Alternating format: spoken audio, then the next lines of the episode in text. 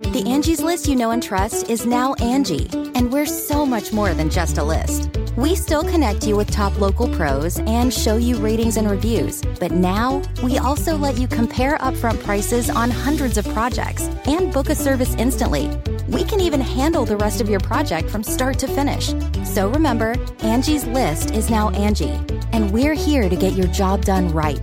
Get started at Angie.com. That's A N G I, or download the app today. The spirit of performance is what defines Acura, and now it's electric. Introducing the ZDX, Acura's most powerful SUV yet. Crafted using the same formula that brought them electrified supercars and multiple IMSA championships, the ZDX has track tested performance that packs an energy all its own. Unlock the energy and order yours at Acura.com.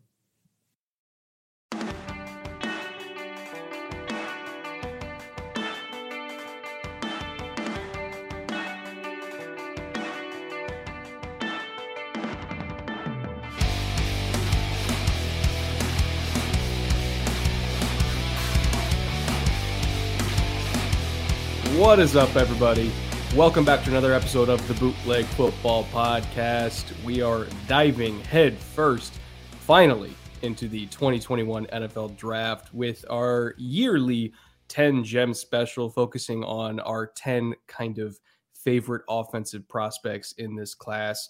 Before we get into all that, though, my wonderful co-host EJ, somewhere in that direction, is over here. Buddy, how you doing tonight? And uh, what are you drinking? I'm good. This is one of my favorite episodes. We did this last year.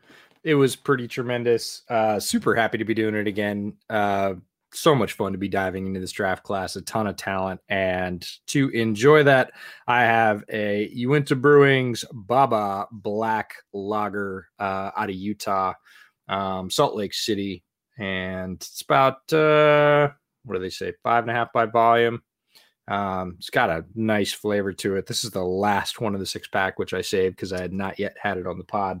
Um, but looking forward to it. This is a tremendously fun episode. What'd you bring to drink?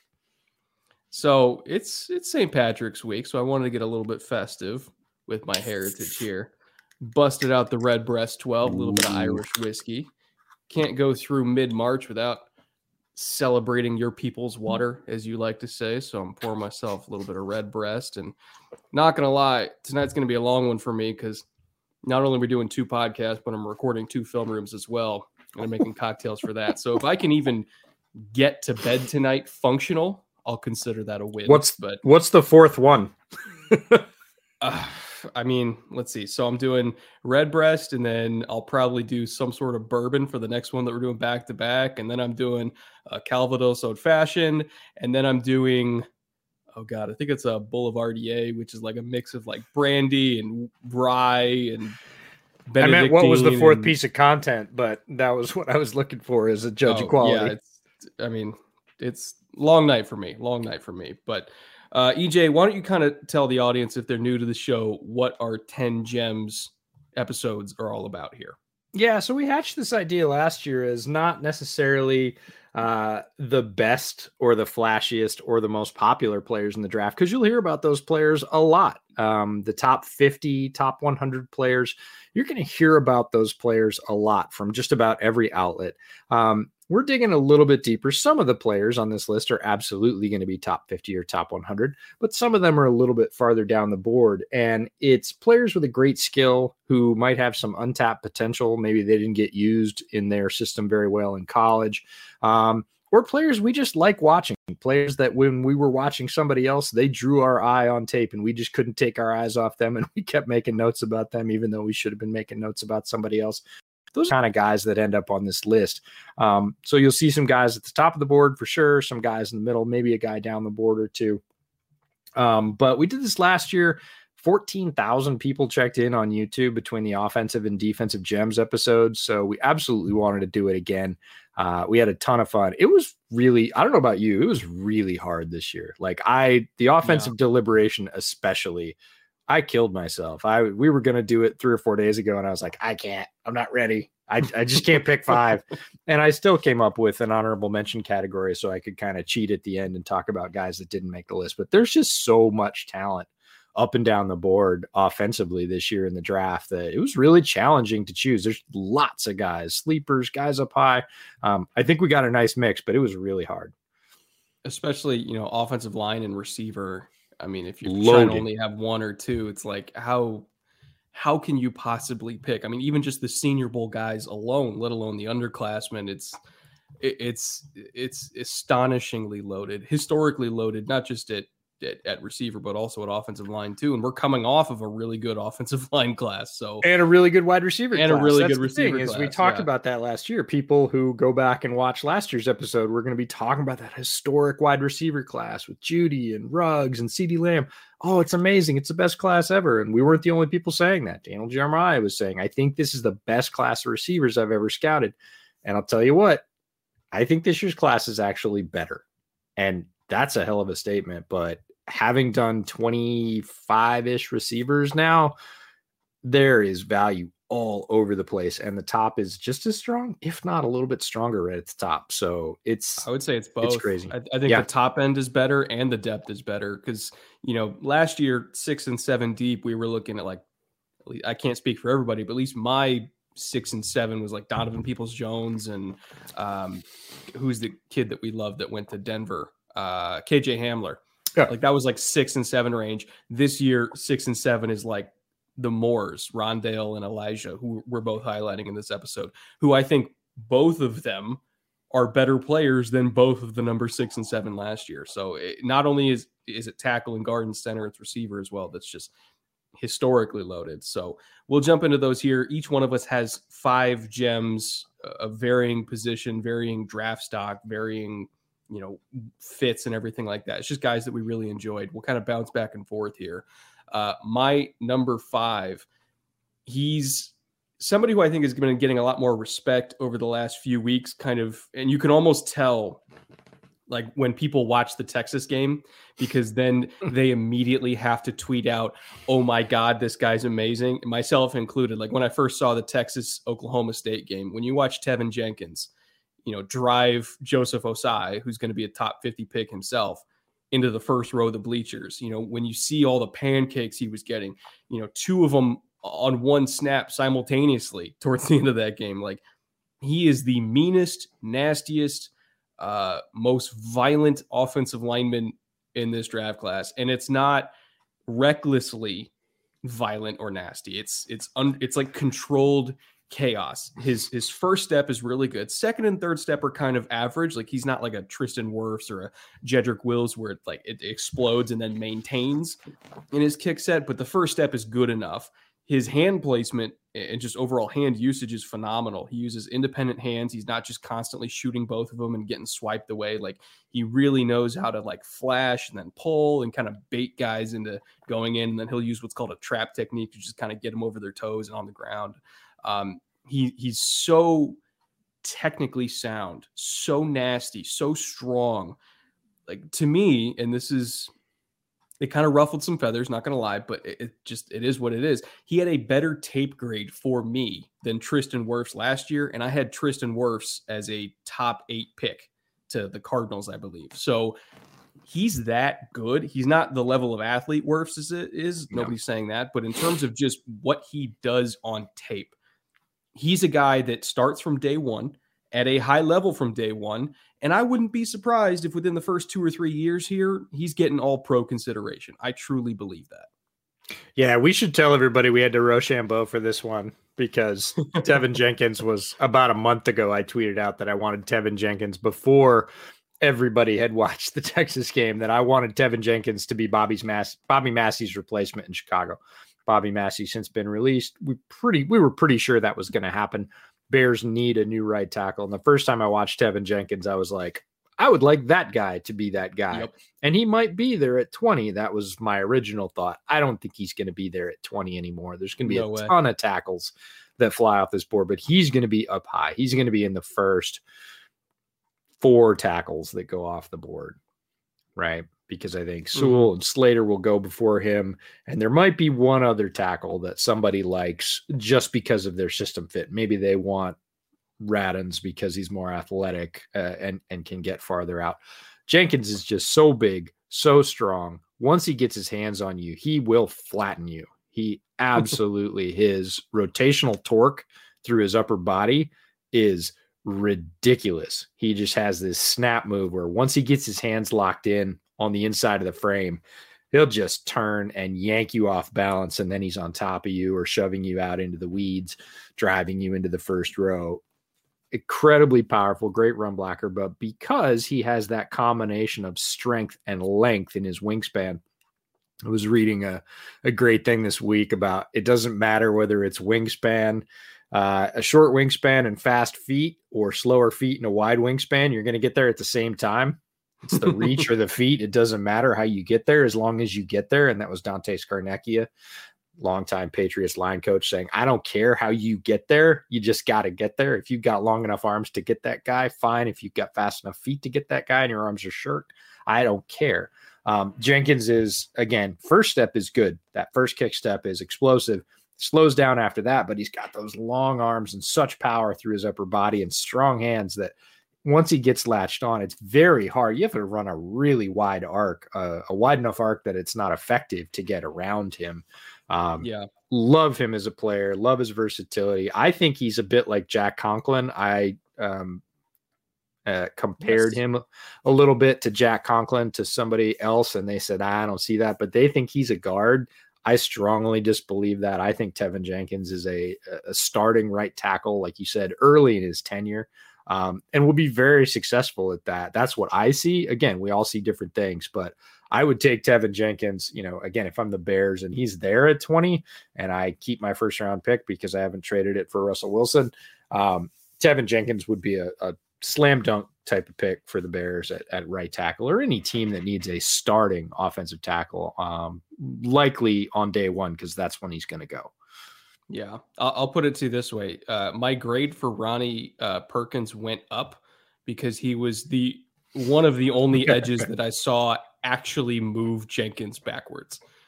So I was like, if I, you can do we'll, we'll be talking about Mr. Guy. Perkins. Yeah, we'll be talking yeah. about Mr. Perkins in the defensive episode because he's one of mine. But um, yeah, no, he had a great game against Teven Jenkins. And if you have a great game, not a good game, but a great game against Teven Jenkins, yet you did something right. Teven Jenkins is a very solid player. He was consistent throughout his tape. He didn't have, you know, super high highs and super low lows where he got beat seven times or something.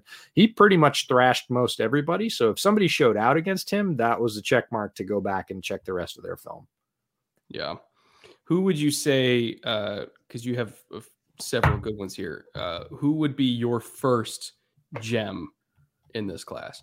Mm, I'm going to go right off the top and say Kyle Pitts. And I know we talked about top 50, top 100 guys. Kyle Pitts is legitimately a top five guy in this class. And you say, what? Isn't Kyle Pitts a tight end? Yeah, Kyle Pitts is a tight end, but don't let the moniker fool you. If Kyle Pitts was listed as a wide receiver in this draft, which we just talked about being loaded and historic, he would be a top three wide receiver. Yes. I fully believe that. And so don't get hung up on the fact that it says tight end. Um, imagine if Allen Robinson was 6'5, 240. Allen Robinson is 6'2, 220 and big at that. That's a good, solid receiver in the NFL. Imagine if Allen Robinson was 6'5, 240 and a little bit more explosive. That's Kyle Pitts. Like Kyle Pitts is, he might be the best player in this draft at any position. He might just be the bluest blue chip player in the draft. It is very if, if hard. We're going to say, is he a better tight end than Trevor Lawrence is a quarterback? I think that's a legitimate discussion. Right. And I heard the same argument from Jim Nagy about one of my other gems saying, I think this guy might be the best at his craft in the draft. Um, and Kyle Pitts is that. He is a top five talent. I don't care what kind of position, I don't care what kind of positional value you're talking about. This is the kind of guy you just watch his tape, you watch him completely dominate. You watch that he doesn't win one way. This isn't because he's tall or because he jumps really high. He wins every way speed, hands, routes, physically dominating smaller receivers with strength or size. Um, he can put points on the board on almost any play. He is an explosive threat from anywhere on the field. He can catch it and break a tackle. He can jump up, snatch it out of the air above you, and run away from you. Uh, he can win with a route and leave you, you know, struggling on the turf and and cruise into the end zone untouched. He can power through you on the goal line. He he just has weapons and tools, and there's not a great way for you to defend him. If you say if Mhm. if I'm a defensive coordinator and you say, okay, erase Kyle Pitts, what are you gonna do? My answer is, ugh, you know, a lot of Actually, things. I, I have one way to do it, but it's the only way I've seen. Is it legal? Technically, Okay. recruit Tyree Gillespie. Every Sure. single team Florida plays against, just go get Tyree Gillespie for that week, and you'll be okay. Because he's the only guy that covered him. He's the only guy that slowed him down in all of college football. Was Tyree Gillespie, Mizzou safety?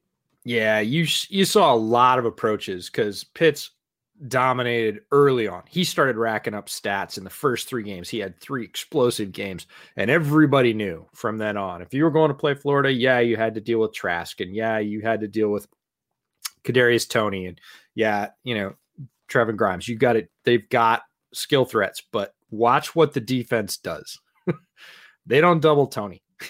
they don't double Grimes right? They don't spy Trask, that's for sure, because he can't run. They double Pitts and sometimes they triple Pitts, right? They they rotate coverage to wherever Pitts goes because Pitts is the guy that can beat you again on any play from anywhere, any route.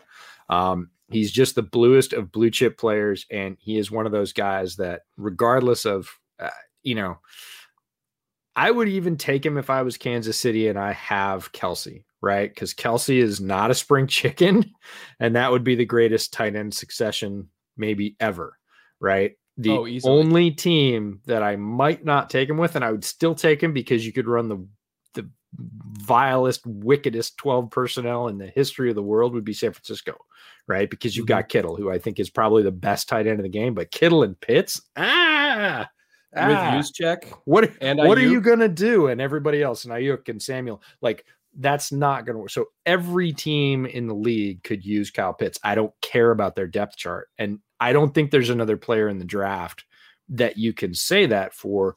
Maybe Trevor Lawrence, but not really. You know, if you've got Pat Mahomes, you're not drafting Trevor Lawrence. If you've got Travis Kelce, you're still probably drafting Kyle Pitts if you had a shot at him, right? So Kyle Pitts is that kind of player, and I know he is the top of the top talent. I know you've heard his name. Yes, still we still couldn't have this episode and not talk about him because he's that good. yeah, it's ten gems, not uh, you know ten sleepers. Like it's just guys that we love watching the most, and you can't watch thirty seconds of a Kyle Pitts tape without being like, "Holy shit!" That And that's not the thing is you can't watch 30 seconds of a Florida tape. You can't watch Trask or Grimes or Kadarius Toney, who is ridiculously explosive, without going ah 84. What's he do? Oh man, oh he did it to him again, right? Yeah. That's Pitts all the time, and you're like, no, no, no. Okay, I gotta watch Toney. Gotta watch. gotta watch Grimes. Okay, got it. Ah, he- ah. Yeah, and that's that's Florida tape. Any Florida tape you turn on, Kyle Pitts is just lighting it up, and it's it's every tape, and it's consistent. And he's, I have real trouble believing he doesn't just start doing that in the NFL right away. He's just one of those guys that is so there's just- ridiculously skilled. and he's nineteen. You and I I mean, both made on. notes about him last year because Yeah. Florida had the three wide receivers last year that all got drafted, right? And we watched a bunch of tape on them. And it was like, oh my God, did you see this kid Who's- Pitts? Like, did you see this kid pitch? Like, did you see it? Like, he did you go back to another tape and you're watching, you know, somebody else and you're like, oh my, oh man, I can't, can't take my eyes off Pitts. Like, this is ridiculous. When he comes out, I mean, we knew. Um, and he was one of those guys. Sometimes, again, progression's not linear. Sometimes guys dip. He didn't dip. He just kept going right through the roof. And uh, he, is he's incredibly fun to watch. Kyle Pitts is a blue chip. Van talent. Jefferson, uh, I think Van Jefferson was the receiver that took me the longest to watch because I kept not watching Van Jefferson. it was it, like obviously all the other receivers they had that were coming out last year, plus Pitts, plus you know Toney was a junior, but he didn't come out last year, and he was like their wide receiver five, yeah, and he's going to be a first round pick this year. Like if it, people say like, oh, you know, Tua had so much talent to work with, and Mac Jones has so much talent to work with, and it's like, are you? We're hmm. not knocking Kyle Trask for that. Like the dude, I never hear Trask's name NFL in that. I never He's hear Trask's five name in that. NFL players. It's I hear- insane. I hear Burrow. I hear Tua. Those are the two most common. Well, God, look who they were thrown to. They're throwing to Ja'Marr Chase, and they're throwing to Ruggs and Jeudy. And I'm like, Kyle Trask has thrown to like six guys in the last two years that are all going to the NFL. Yeah. All of them, like three receivers last year, all got drafted. Tight end and two receivers this year are getting drafted. And his running backs weren't bad. His running back got drafted last year, right? And Mhm. if his running back was eligible, he'd be drafted. Like it's, I never hear Trask brought up in that conversation. It says that says something Yeah, Florida skill position talent, man. It's it's insane. off the Um, charts. I would say my number two gem, and this is somebody who I think flew under the radar, even though he was dominating college football because he's an he's an older prospect. He's going to be 23 as a rookie. At least I think he turns 23 as rookie season. Might be 22 for most of it, but I know he's close to being 23.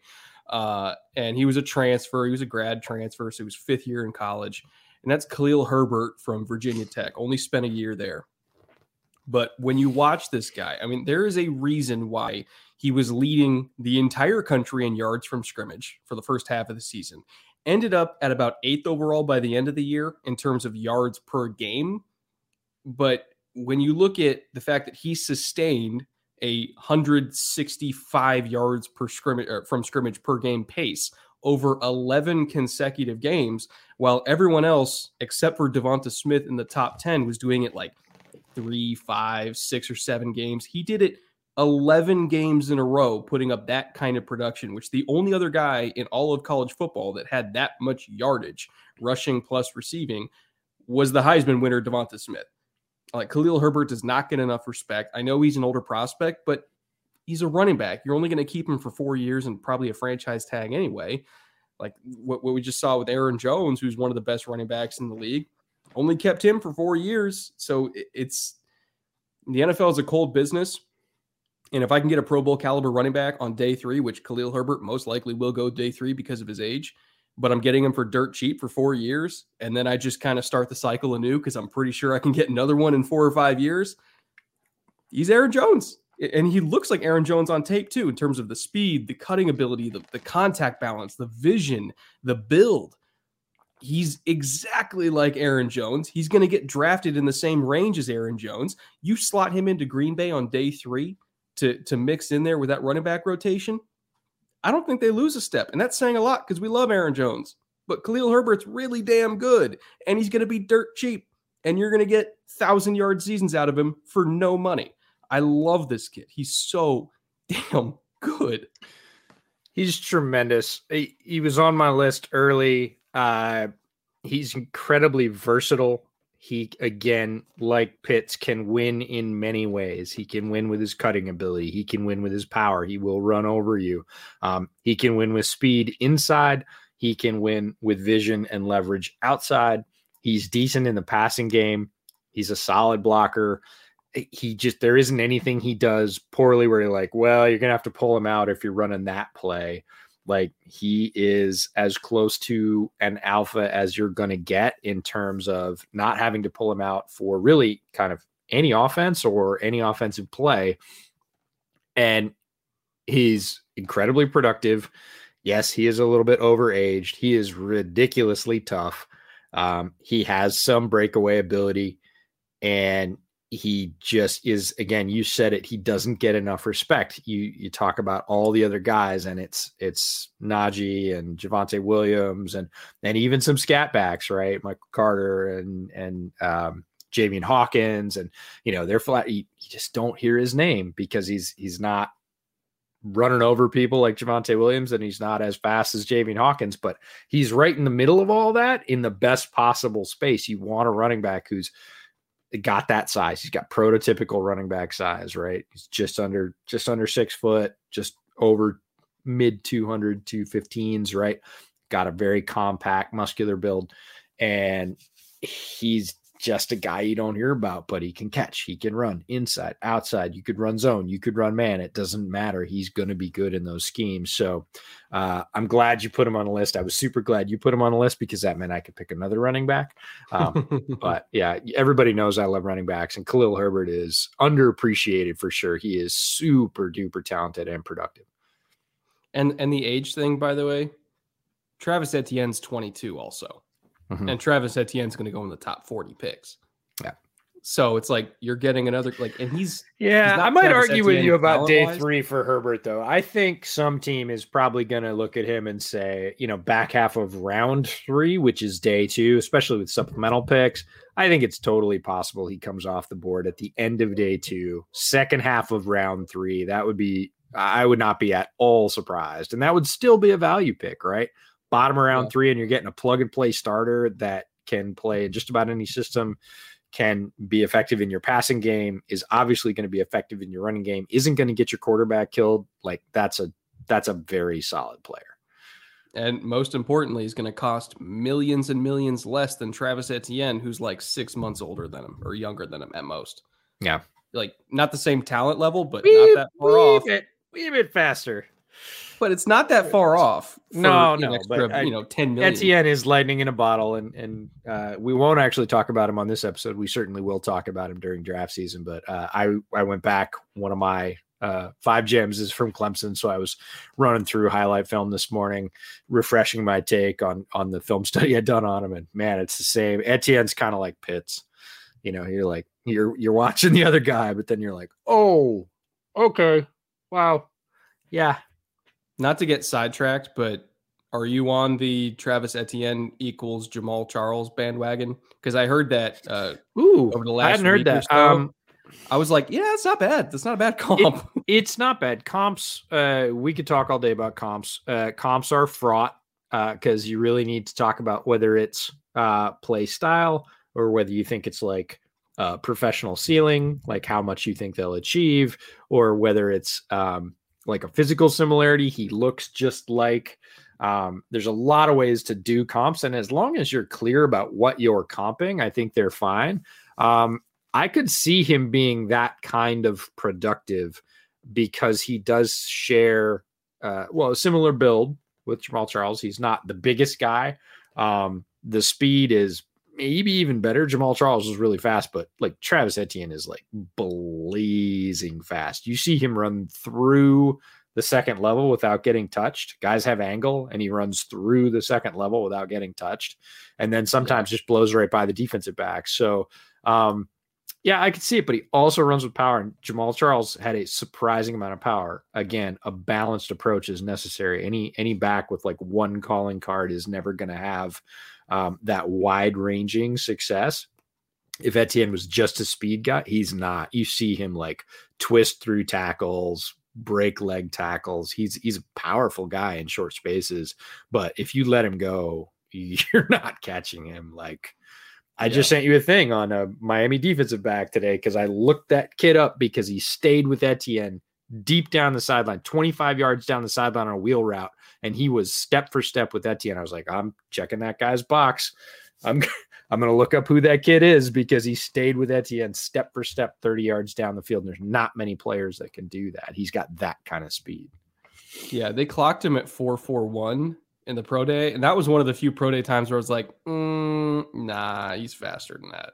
Like most Well- pro day times are inflated. I was like, that one's deflated. Like- yeah, like, no, there's no way. everybody's got GPS data. We should talk about that at some point as well. But all all the pro scouts have GPS data because all the all the players in college are wearing the GPS pucks now, so they know how fast he actually ran on the football field in miles an hour. And Yeah. if Travis Etienne wasn't in the top 20 players in college football, and somebody might say top 20, like there's thousands upon thousands of college football players. If Travis Etienne didn't hit, you know, top 20, top 25 in speed, I'd be really surprised. I look at it this way. There was a, a video from like three years ago, uh, after Isaiah Simmons' true freshman season, where he and Etienne raced in a 40 side by side. And they were literally, literally step for step. Yeah. I'm like, that dude ran 434. That dude did not run 441. Uh, Uh, he might have on that day. That's the thing is time. But I'm saying like, his his top end is like he's better. at it's, it's a classic thing about Jerry Rice, right? Everybody said Jerry Rice ran a slow 40, but uh, you know, um, when Bill Walsh looked at him, he said, I never see anybody catch him with a ball in his hands. He said, Yeah. I've watched all of his film and I've never seen him caught from behind ever. Like Mhm. when he gets the ball in his hands, he's fast enough on the football field. And Jerry Rice was very, very quick, but his 40 time was notoriously slow. Etienne, you see him run through really fast secondaries and not just run through them, but embarrass them, like not get touched. Like they have angle and they don't even make contact. It's not that he breaks a leg tackle, like they don't touch him because he just literally breaks the angle with speed. And there's not too many people that can do that. And he does it regularly. Yeah, it's like Richard Sherman. You, you give a guy a rabbit to chase, and all of a sudden he gets a different gear. You know, it's it's it's play Sure. speed. But not to get too far on the tangent. Uh, who's your second gem on your list? Uh, gonna rotate and go for um, Elijah Moore, who's if you've been following me on Twitter, I've been driving Elijah Moore's bus or bandwagon, whatever, for a while now. Um, Elijah Moore is a wide receiver. Ole Miss, Ole Miss offense is loaded this year. Bunch of skill position players, and one of my favorite quarterbacks in college football, who will be coming out next year, uh, who played his high school ball in your neck of the woods. Um, but Elijah Moore is just one of those guys that, again, when you're watching defenses against Ole Miss, he carves up everybody. I don't care who it is. Like Jaycee Horn, who is presumptively the number one cover corner, man cover corner in this draft, he made catches against Horn. Um, not many guys did. Horn erased most everybody. Um, Moore is just a good physical, compact wide receiver that's really versatile. They run him out of the backfield, like straight out of the running back position. They run jet motions. He runs ins, slants, deep seams, wins all over the field. Very good hands through contact. One of my favorite things about him. Very shifty feet. When he gets out and runs, if you give Elijah Moore a two way go, he's winning. He's Mhm. beating the defensive back. He is very good at setting up his routes. He's incredibly quick through his cuts. He's one of those guys that maintains speed and momentum through his cuts. He doesn't have to slow down to cut. Um, very tight routes and releases both. Um, he's a surgeon. He just carves people up. Daniel Jeremiah said, I was watching defensive backs, and man, Elijah Moore is just carving everybody up. And he's right. You go through the SEC, and there isn't anybody Moore didn't beat. Um, doesn't break a ton of tackles or lay guys out on blocks. He'll get in the way on blocks. Um, but this is a guy that you can take off that roster with the variety of routes that he runs, the physicality down the field, his high attention to detail of the wide receiver position, and be a productive pro wide receiver on day one. You can Mhm. line him up in the slot and just start throwing in the football. And he, you know, you need eight yards.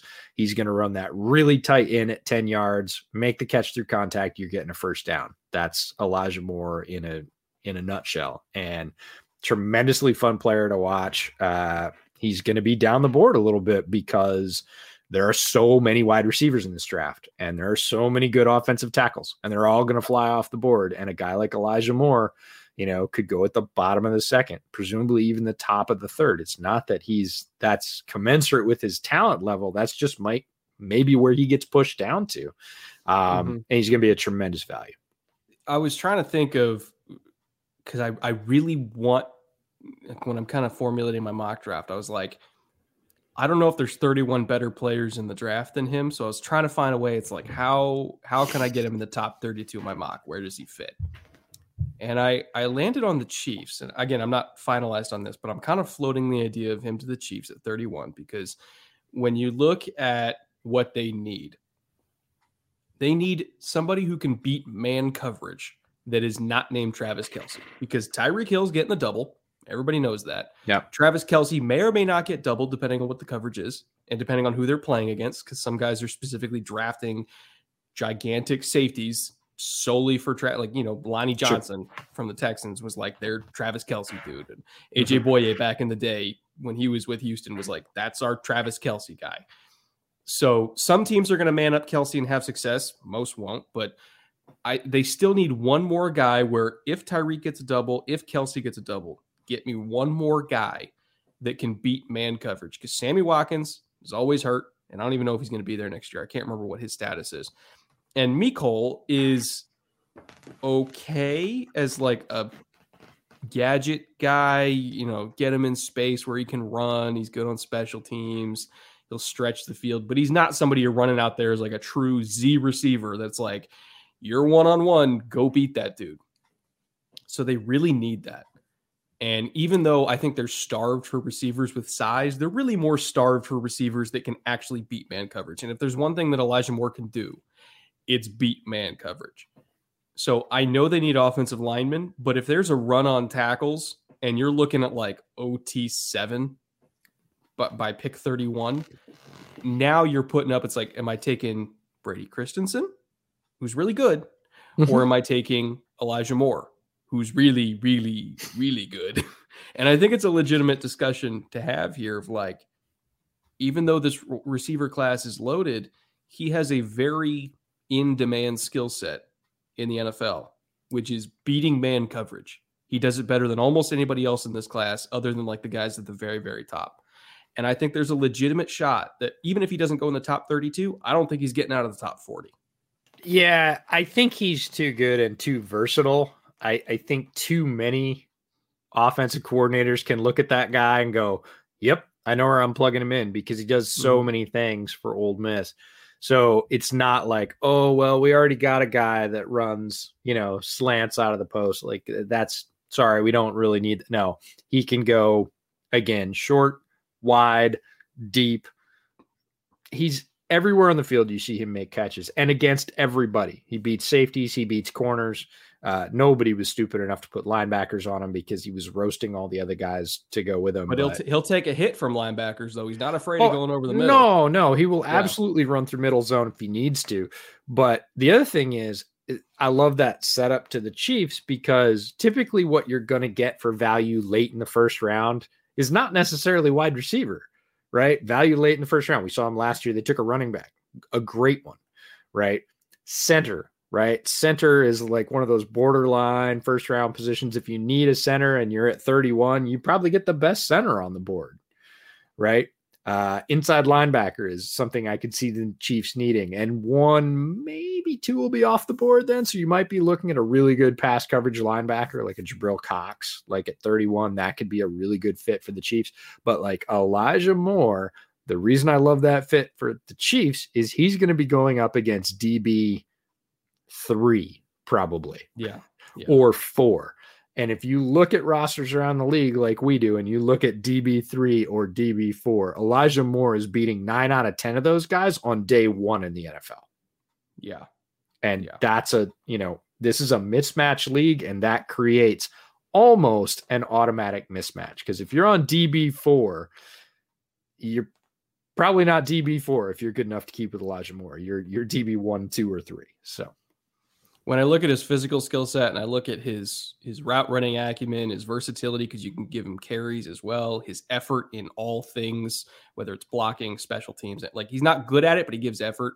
Mhm. Um, it's it's hard for me to not see like a young Robert Woods, where like every single football coach would be like, I know he's not there all the way yet, but he does certain things at a very high level, and I know that he can be Robert Woods. And every single offensive coach in the NFL loves Robert Woods because Robert Yeah. Woods is one of the most complete football players, football players, not just receivers, but football players in the NFL. And I think Elijah Moore can be can be that kind of guy. So I'm right yeah, I see him as like a. It's there were two guys that came out, um, Sterling Shepard and Tyler Lockett, right? Who had yeah, similar skill sets, right? And I see Elijah Moore as like a slashier Tyler Lockett.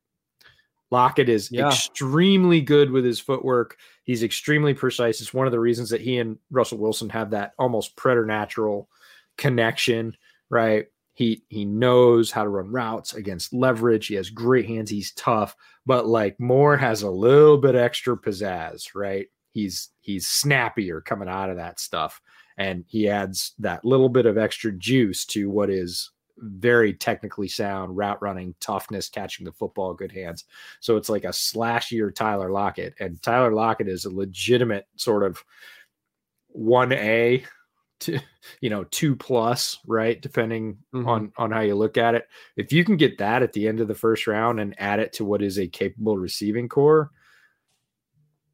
uh, yeah, hard pressed not to do more, that more So- than capable, more than Yeah. capable.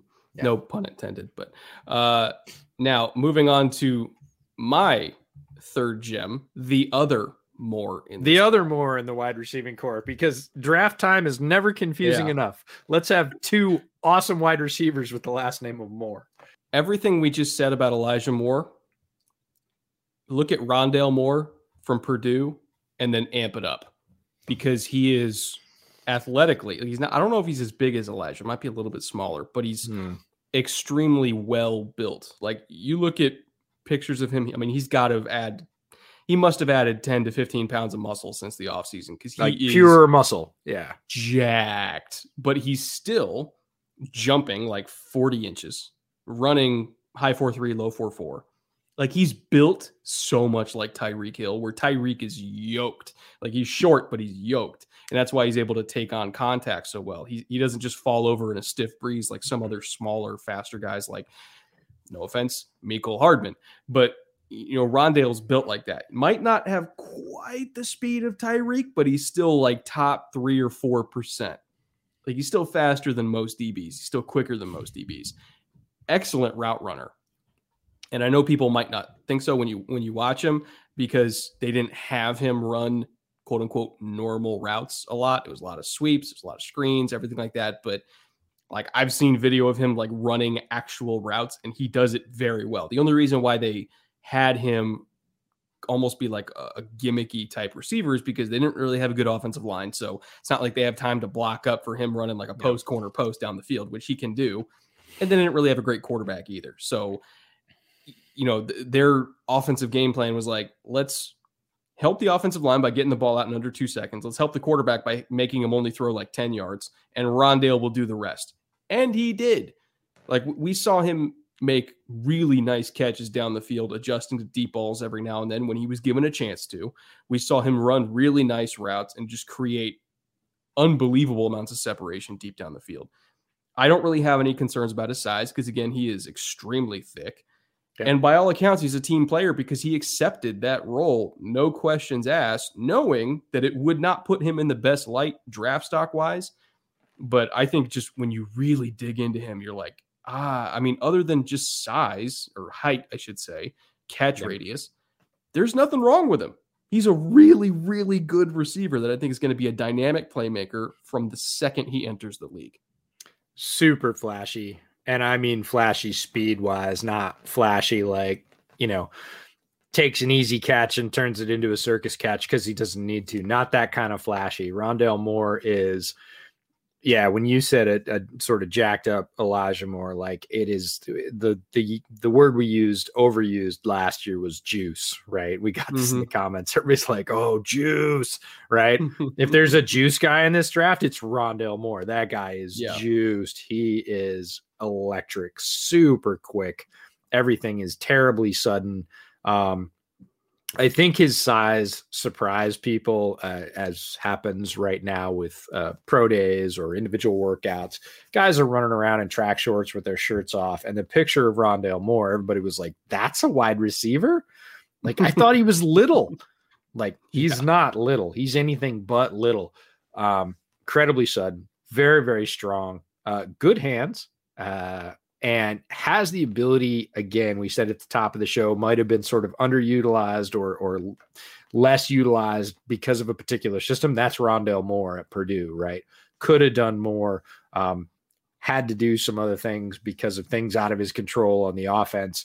And if he gets to, I mean, imagine he gets to a place with a very stable offensive line and a quarterback that knows how to hit him. Right. Green Bay. You're- you could be Green Bay, could be Tampa Bay, right? Like you get him as a as a wide receiver option where there's three and a half seconds to throw the ball, not two. And you're going to be like, I never saw him do that at Purdue. Amazing. And you're like, well, they only had two seconds at Purdue.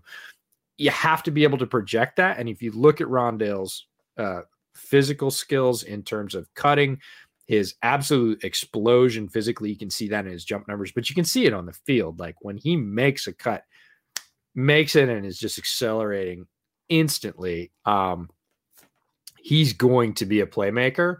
And everybody you talk to in scouting knows. Like nobody doesn't know Rondale Moore. It's just a question of fit and who's going to get him.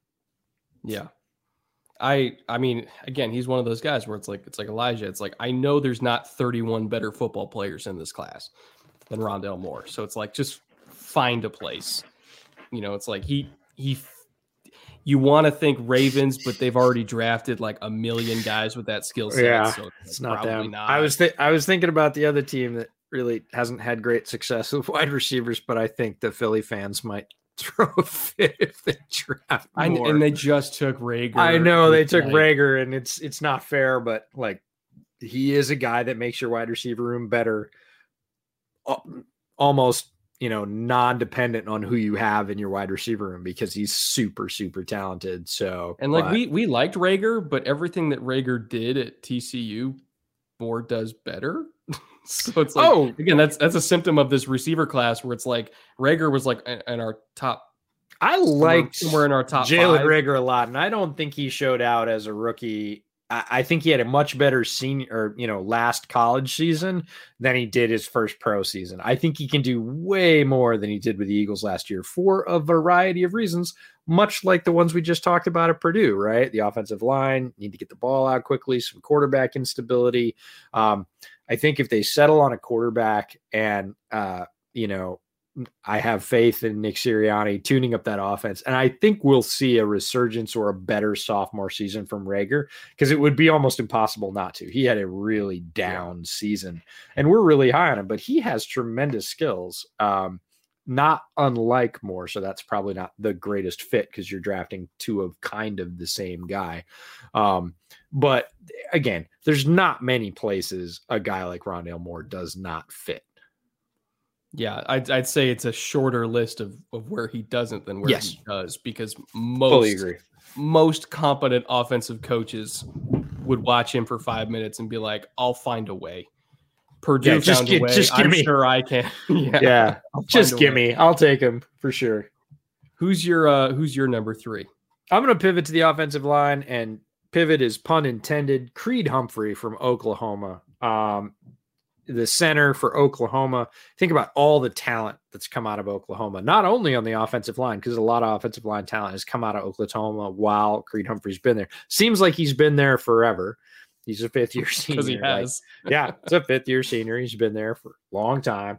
Um, all the quarterback talent that's come out of Oklahoma, right? Lincoln Riley, they're graduating quarterbacks. They all get drafted. Like Creed Humphrey was their center. I can guarantee it because he's been there since they were writing on stone tablets. Um, extremely tough, nasty player. Um, always looking for work down the field. This is one of the things I love. Good movement and will hunt downfield. I wrote that in my notes. He's like, I didn't run 10 yards just to run my fat ass 10 yards. I'm going to hit you. I'm going to bury you as a mm-hmm. safety, right? I don't care if you're really not a threat to whoever's seven yards behind me running the ball. You see it over and over again on film. He's like, You're in my area and I'm going to put you down. Um, I love that from him. Classic experienced veteran pivot guy that understands the line, understands leverage. Um, graduated a whole bunch of guys, had a whole bunch of young guys come in, had them gel very quickly and playing well as a unit couple more of those guys are going to get drafted this year. Um, does a good job controlling strong, large interior DTs. Um, the interior of Oklahoma's offensive line averaged over well over 300 pounds. So they knew how to take big heavies and shut them down. Um, you don't see him get blown off the ball uh, all that often he got screwed up the first day of the Senior Bowl. First day of the Senior Bowl is is a little bit shifty. Everybody's adapting to new circumstances. Nobody played football in a little while, and and Levi gave him a, a pretty good rush on the first day. But again, classic form. Second day, third day, settled down, bowed up. Not very many people got by him, um, and you're just getting a guy that he's he's one of the easiest guys to project. And this is the guy I was talking about earlier that Jim Nagy said, I think Creed Humphrey is better at being a center than anybody else is better at being whatever they are in this draft. Like yeah. he is the guy that you could, if you need a center, you're going to pick Creed Humphrey. You're probably going to get him at the end of the first round or the top of the second round, and you're going to put him in the middle of your line, and he's going to make everybody around him better, and just not going to worry about him for the next seven or eight years until maybe contract catches up with him because he's that good. But that's the kind of guy Creed Humphrey is. And not a lot of people are talking about him because there's another very good center from the national championship team. Um, and you know, centers aren't super sexy. Let's be honest. They get drafted at the very end of the first round or really in the second or third. Uh, but Creed Humphrey's one of those guys that you pretty much just go, he's still available and we have a need like blue chip, check it off. We're not going to worry about it. We know it's a good, the, the bust floor on Creed Humphrey is like non-existent 5%. Like it, just Yeah. something weird happens. Other than that, Creed Humphrey's going to plug into your line, play well at a pro level, make everybody around him better, and you just he's he's he's the legit definition of plug and play. I watched two games of his, and when you watch him, especially in the run game, because the thing with with zone run games, which you know it's all the rage in the NFL, it's been all the rage since you know Mike Shanahan was dominating in the '90s with it, is you have to have a good center. They call it the pivot position for a reason because that center is responsible for either taking the nose on a reach block, even if he's shaded to the front side of the play, and then getting in front of him and walling him off, or in some very special cases, like when James Daniels was coming out of Iowa, um, the kid uh, Bradbury when he was coming out and Minnesota drafted him. If you have a guy that can reach from the center position, like a, a two techniques, I mean Daniels was so athletic he could even I saw him reach a three technique once, which is insane.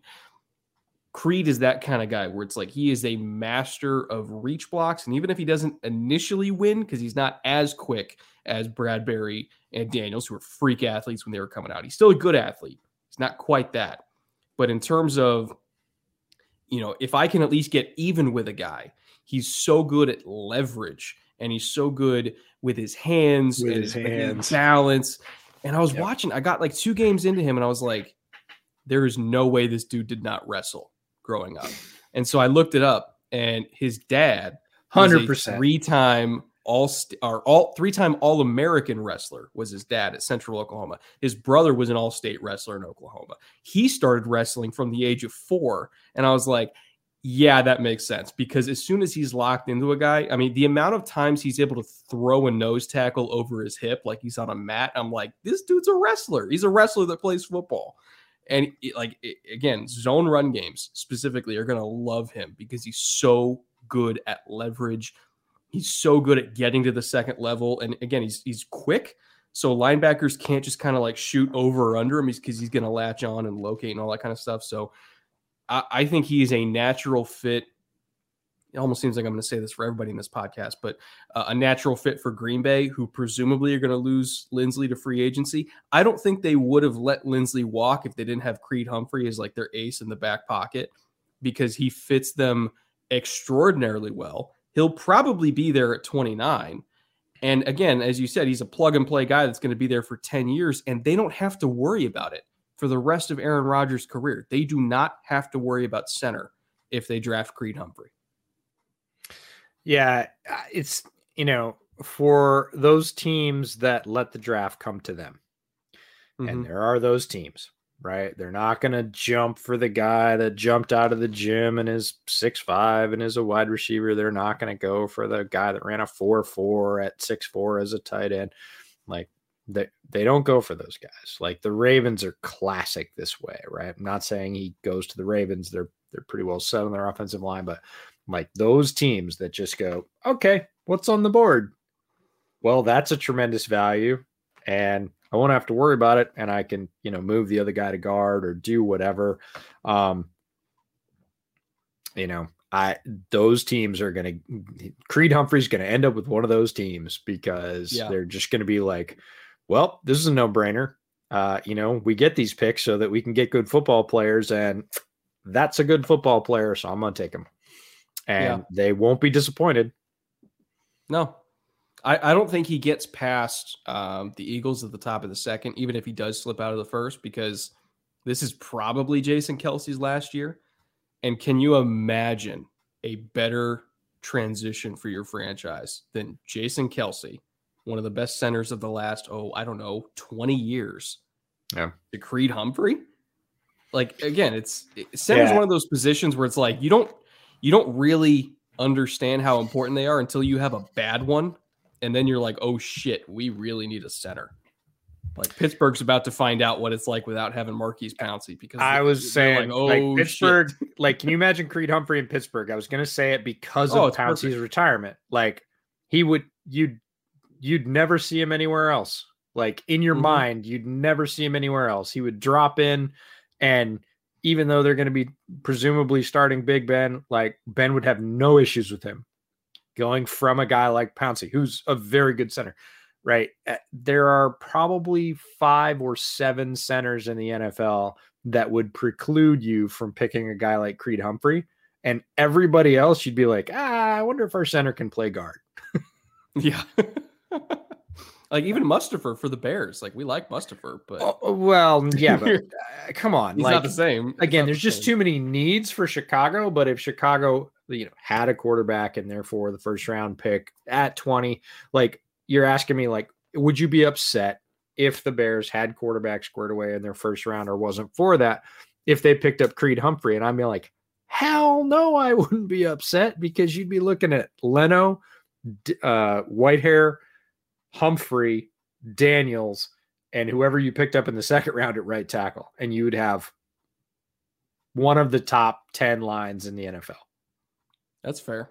Especially Like- interior. The interior would be nasty. The interior would be locked down. You got three guys that have played center in the three interior spots, and Whitehair's a better guard. He's purely he's he's almost all pro at guard. He's definitely Pro Bowl at guard.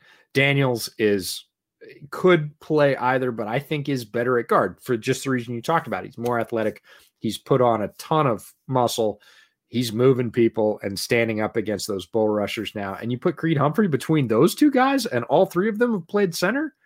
And you got Leno, who's an average tackle outside, and then you know you're going to be replacing a right tackle anyways. And we've talked about tackle depth in this draft. Like that line would be locked down amazing. Not to mention, you got three former centers that all have experience calling protections.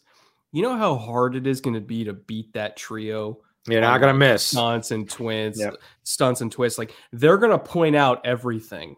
And you know, centers they kind of speak their own language. You know, and I was I was talking to an offensive line coach. It's like centers speak their own language. And how they would be able to all kind of identify things and kind of be each other's eyes and then communicate with just little taps, little nudges here. Um, you once those guys gel. No, by like wouldn't be able game to beat 'em. five or six, they're to look at Yeah. each other and be like, we got it. It's like, oh, that safety is like two Yeah. yards different than where he's supposed to be. you're to be He's like, coming. they're like, uh huh, uh huh. Okay. yeah, And they're gotcha. snap the ball. So, no, it would be tremendous. It's not my ideal first round pick just because there's so many other needs. But, like, you know, regardless of other things, would I take a guy like Creed Humphrey at center for the Bears? Oh, my goodness. Yes. Like, Sam Mustipher played well above his level. And if he ends up being the center this year for the Bears and he earns that, good for him. But if you're telling me about Sam Mustipher or Creed Humphrey, like Creed Humphrey all day, every day, that's not even a fair comparison. I would say my fourth gem, uh, sticking with interior O line. This is somebody who I don't know where he's going to go because he's, he's higher than most people think. Higher than most people think. And the last D3 offensive lineman that went to the Senior Bowl and kicked everybody's ass was Ali Marpet, who's Mhm. one of the best guards in the entire league because he showed up against top tier college talent, absolutely destroyed them in Mobile, went to the NFL, took a little bit to adjust, I would say, in his first year or so, but really settled in, put on a little bit of weight. But the same things that he dominated with at Hobart and he dominated with in Senior Bowl, which was like hand placement, balance, just being a better technician than literally everybody else. Uh, because again, he wasn't the most physically talented guy, but he was just a, a better football player than all of them. And then you get to the NFL, you do an NFL strength and conditioning program, you're putting on good muscle. So he's a better athlete now than he was coming out of college, combined with his technique. And again, he's an elite left guard. Like I can't name four left guards that are better than him, maybe even three. I think Quinn Meinerz from Wisconsin Whitewater can be that similar trajectory, possibly at center instead of guard. Again, it depends on who drafts him, but he's one of those guys where it's like you can play him at all three, so it doesn't really matter. It might depend on the system, but especially in pass protection, when you watch him down at the Senior Bowl, he lost what one rep the entire week, maybe against yeah. Levi, if I remember correctly, or it might have been Osa uh, Odighizuwa, might have been the one that got but I think he lost like one rep. And I remember watching his one on ones because you and I have the all twenty two for the one on ones, and it's like shit, nobody's getting by this dude. Like, not only is nobody on, getting by him, but he was dominating guys. And yeah. I'll say this Marpet is the most likely and legitimate comparison. And for for good reason. Meinerz Senior Bowl was better than Marpet's Senior Bowl by good measure. Mm-hmm. Like the amount that he a didn't get beat because that's kind of the goal when you show up as a small school player at the Senior Bowl, right? Is to show I can hold my own, right? That's your goal. And a lot of guys did that this year. More the center from Grambling, like a bunch of guys did that this year. Meinerz didn't do that. He showed up and beat dude's ass all week, right? Mm-hmm. He With laid on hand. top of people. Yeah, he laid on top of people. He ran people out of the circle. He he belly bumped guys that were from Power Five competition and just pushed them out of the frame. Like he had not just a good Senior Bowl week, he had a dominating Senior Bowl week to the point where Daniel Jeremiah was wearing a Wisconsin Whitewater T-shirt, right? like this is a different level. Like I think he can get to Marpet's level in the pros. I don't think he's there now, but I think he can get there faster because Marpet did had that long sort of build up throughout his first year, had some good games right at the end that maybe gave you hope. Because there were people that started to question, ah, come on, you know, maybe the game is too big for him. And then Marpet came back and was like, nope, I got it. I think Meinerz might have less of a speed bump hitting the league and be up to speed sooner than Marpet. And that's saying something because you just said how good Marpet is, right? Yeah. He's a better so, athlete than, than Marpet was coming out because Meinerz just ran like a 4 9 ah. at, at, his pro day. Watching that guy run a 40 without his shirt on, man, I wondered what the Richter scale was on that. I wonder if it was also not like, 4 9.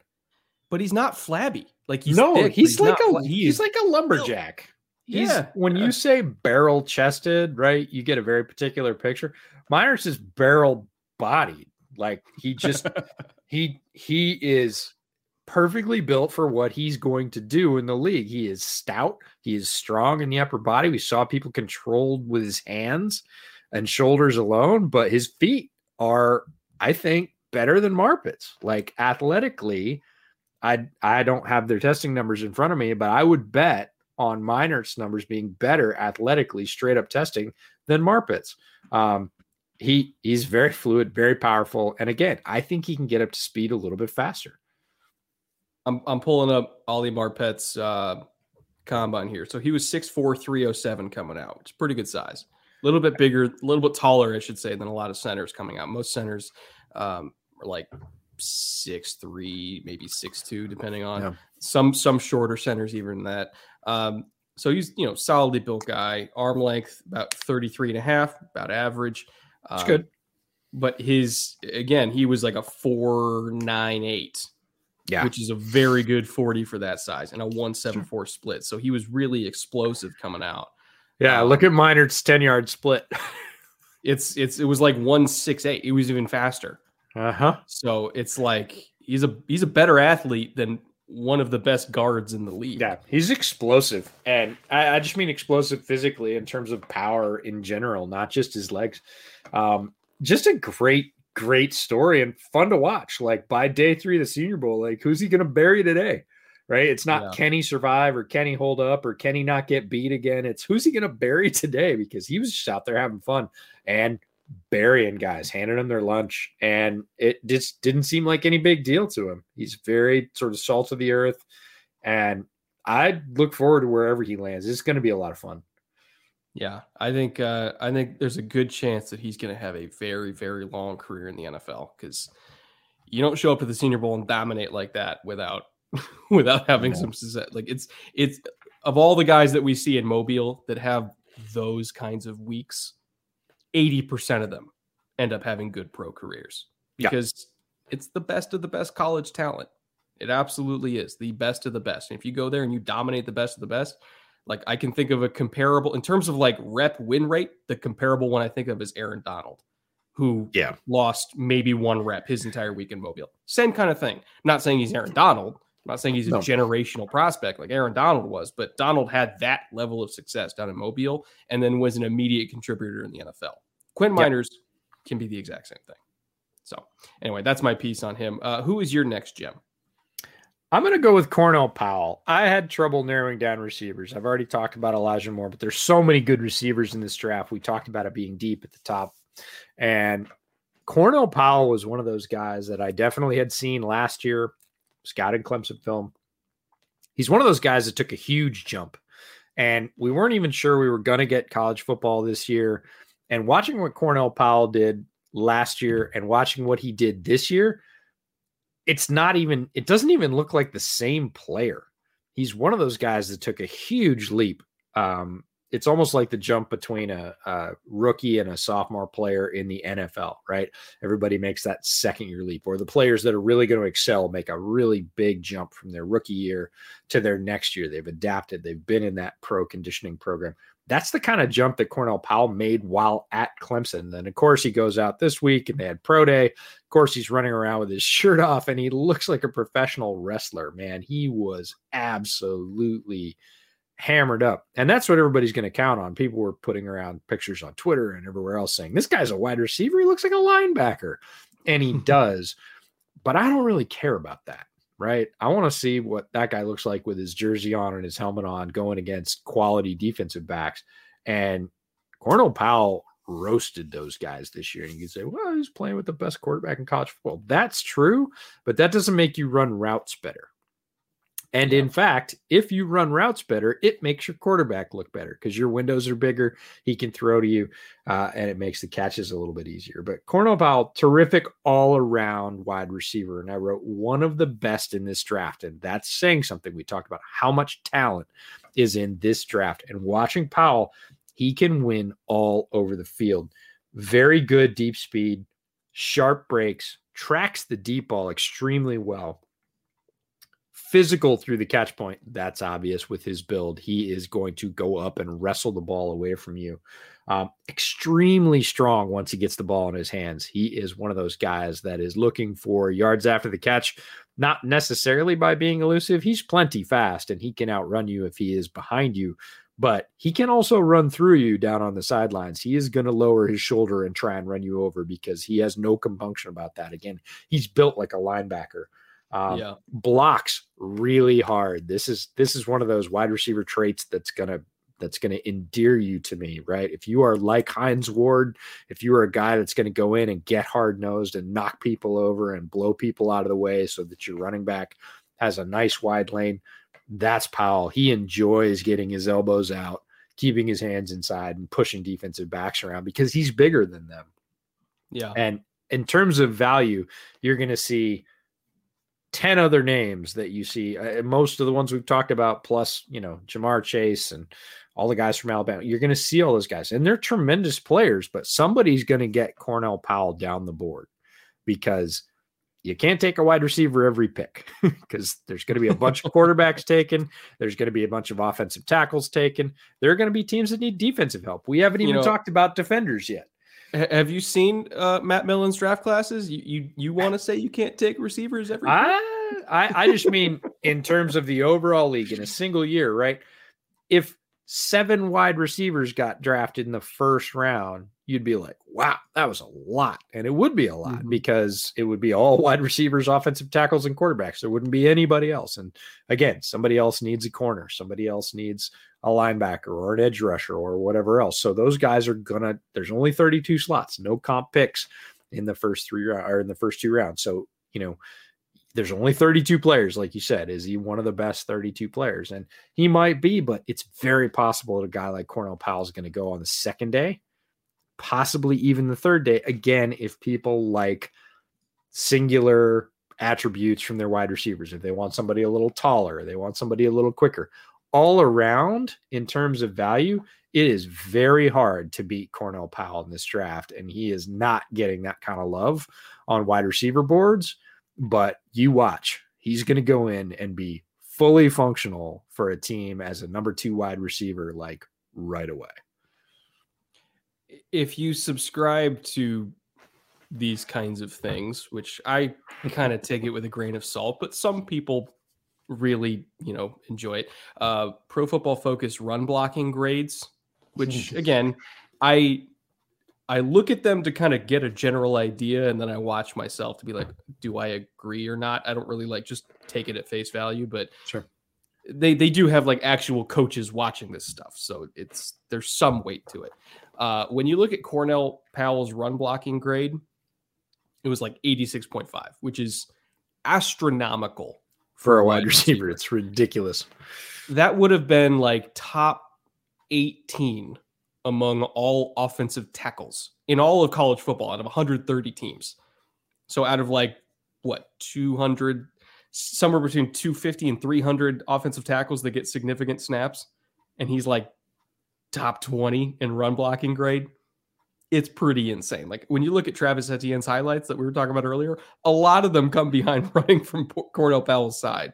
Not to mention the fact that he's an actually good receiver too. It's like um like he would play like the Allen Lazard role where it's like I am a dominating run blocker outside that can create a lot of damage, but he's a I'm- better receiver than Lazard. I'm gonna say I I can't let that slide. You just compared Cornell Powell to Allen Lazard. No, I'm saying role. I'm I know. I know. I just I can't let that slide. Cornell Powell's so much better at one thing than Allen Lazard is. Like blocking, I would say they're comparable. And Lazard is a powerful blocker, but like the other thing, like Powell all day long.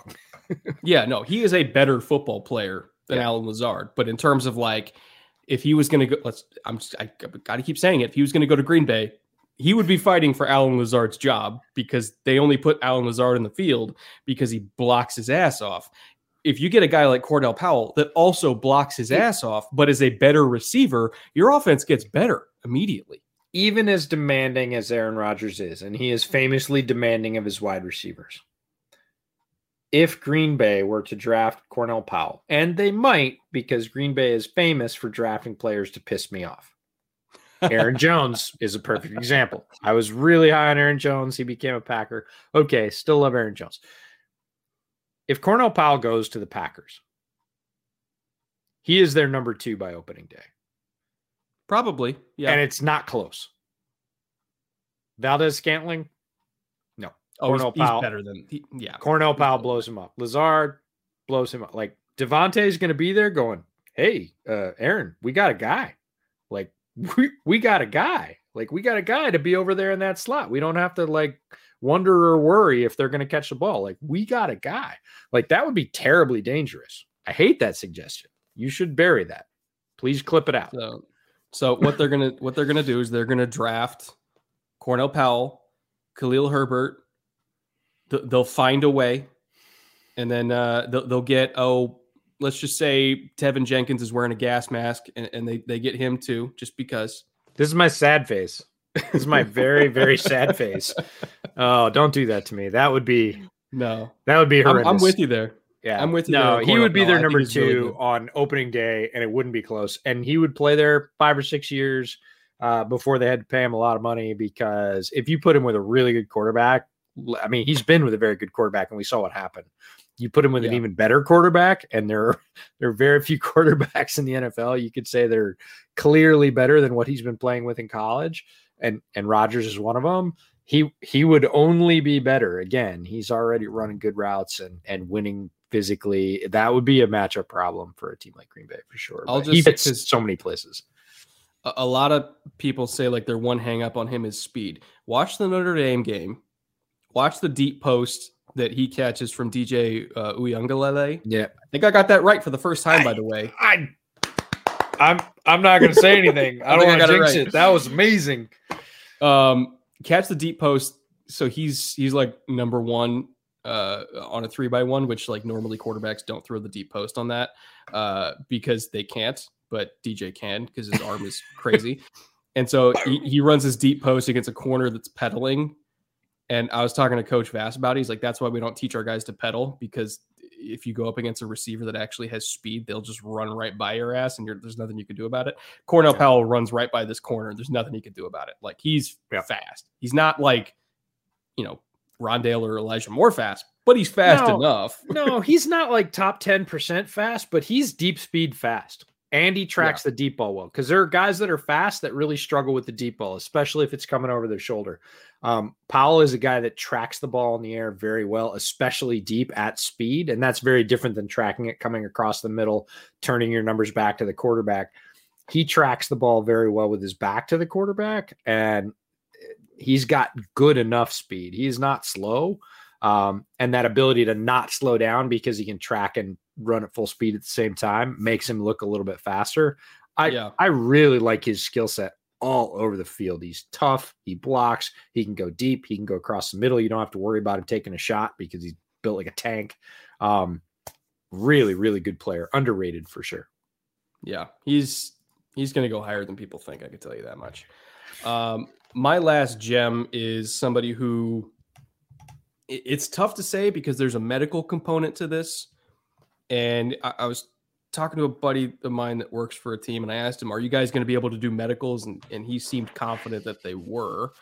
Um, I don't know what the because I don't think there's an, any sort of like recheck. Like normally there's a recheck in Indy every single year. I don't think they're doing that. So I think it's mm-hmm. like, from what I've heard, it's like you go to a doctor and then they send it, or if you're able to do any sort of visits, whether it's at a school or I, I don't exactly know how they're doing it, but he said they were going to be fine on medicals.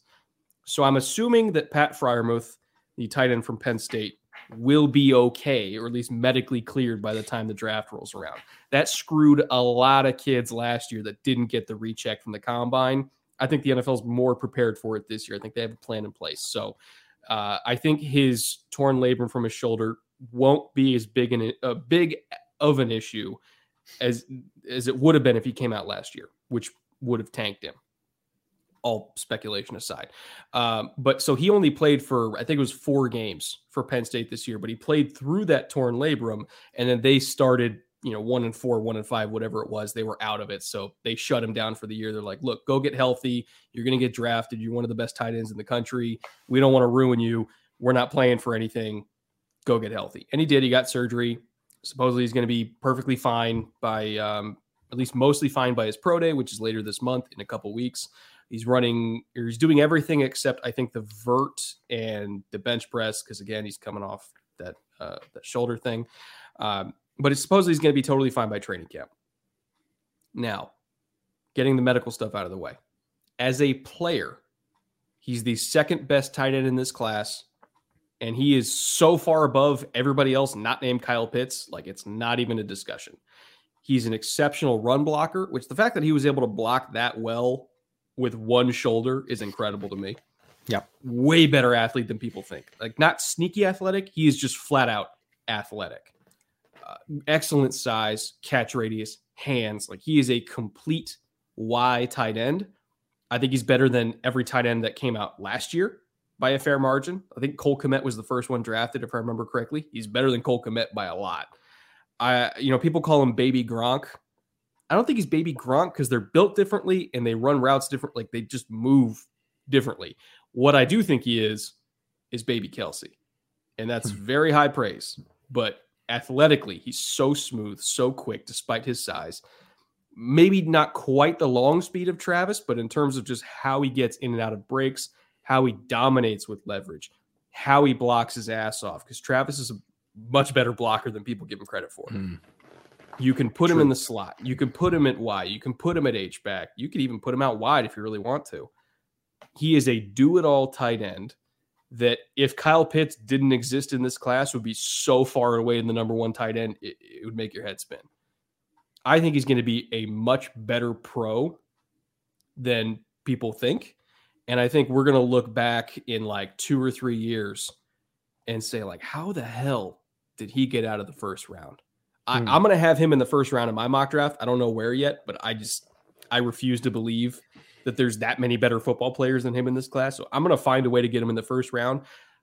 I would be willing to bet that because of the position he plays and the medical aspect, he might not go in the first round. But again, we're going to look back in a few years and be like, that dude's a first round pick. He's He's way too good to slip. Yeah, I like Freiermuth. I don't like him quite as much as you do, but again, that's sort of hyperbolic praise. I do think he's better than Cole Kmet. Um, I don't see quite as much long speed as you do. He is athletic, but um, maybe not to that level. He is right up at the top tier of tight ends, and probably yes, tight end number two. I just don't see as big a gap, so we're we're splitting hairs here. Very good player. Amazing that he could block with his labrum torn, with his shoulder screwed up. Um, he is going to get healthy. I think uh, if I'm thinking about pro comps, it's uh, I think he's a a little less mobile than a guy like Tyler Eifert. But again, Tyler Eifert when he was healthy. and right? Tyler Eifert when he was healthy was different. Yes. I mean, yes. And I think different. I think those two guys are are similar. And again, if Freiermuth's shoulder heals up properly and he comes in healthy, I think he could have a young Eifert like impact uh, again if he stays healthy. And that's not faint praise, right? young Eifert was like, whoa, this guy is going to be at the top tier, was at the top tier, was in the top four or five tight ends in the entire league.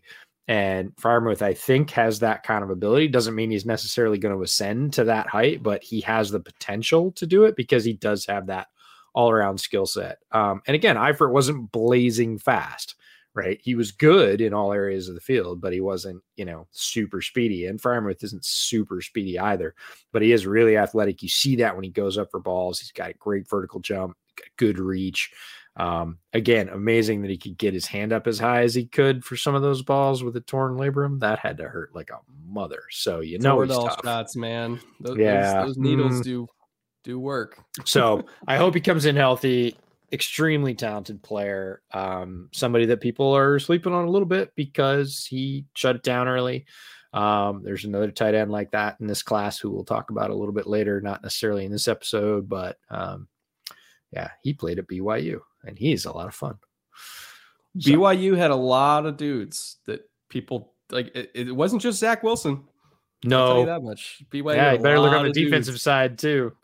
Yeah, defensive side. There's some fun dudes there that are, uh, you know, bargain bargain uh, versions of players that are going to go much higher in the draft. So, who's your? uh I actually can't remember who you put down. Who's your last uh, gem? I had to pick a running back. Everybody that knows me knows that I love running backs, and I I hold running back tape for the end of draft season. It's the little carrot on the stick that gets me through like late nights of grinding through like, you know, fifth round guards. so I have not watched a lot of running back tape. And for this, I actually got to watch running back tape and it was so awesome.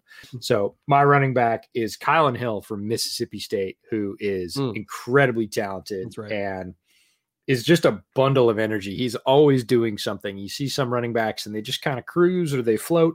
There's a million different ways to get it done at running back. That's not him. He does everything at full speed and he's always doing something just ridiculously sudden.